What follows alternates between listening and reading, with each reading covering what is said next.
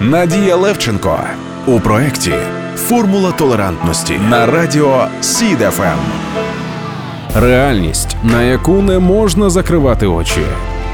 Я завжди мріяла подорожувати Україною, але мені довелось зовсім інше.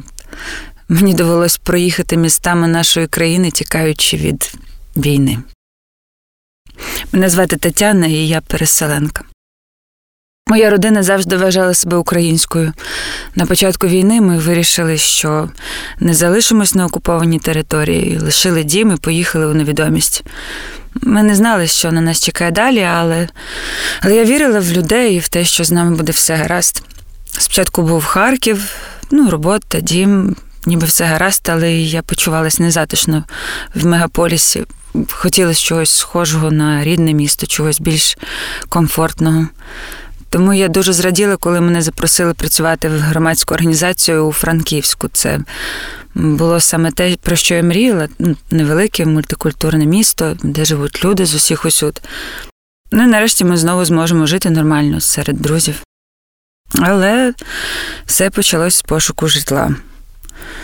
А звідки ви переїхали з Донецької області? М-м, і ці ніби невинні питання від ріелторів та власників житла змушували мене ніяковіти.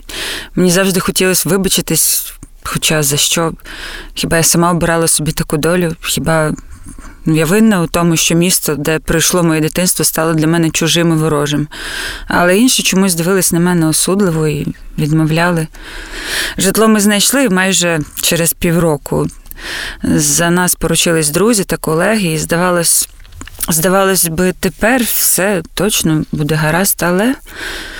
Але справжні випробування почались потім, коли мені знадобилось оформити паспорт для молодшого брата. Спочатку нам сказали, що брат має повернутися в Донецьку область, там оформляти паспорт. Потім почали вимагати довідку, що він переселенець. А коли я її перенесла, сказали, що вона не справжня. У мене взагалі ледь не почалася істерика, я не вірила своїм вухам. Потім більше місяця казали, прийдіть потім. Ну і справа вирішилась. Вирішилась, коли я зрозуміла, що втрачати вже нічого, і просто поставила ультиматум. Або документи, або я скликаю прес-конференцію і роблю розголос у всіх соцмережах. Коли брат отримав свій український паспорт, у нас було справжнє свято вдома.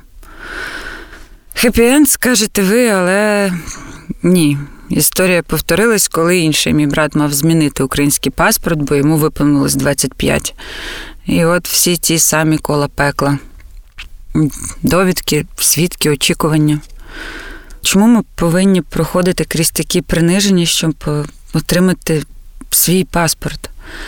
Я мріяла подорожувати, а тепер, тепер мрію, щоб люди згадали, що вони люди, щоб не дивились з осудом на нас лише за те, що в нашому паспорті не та прописка. Формула толерантності на радіо СІДФМ.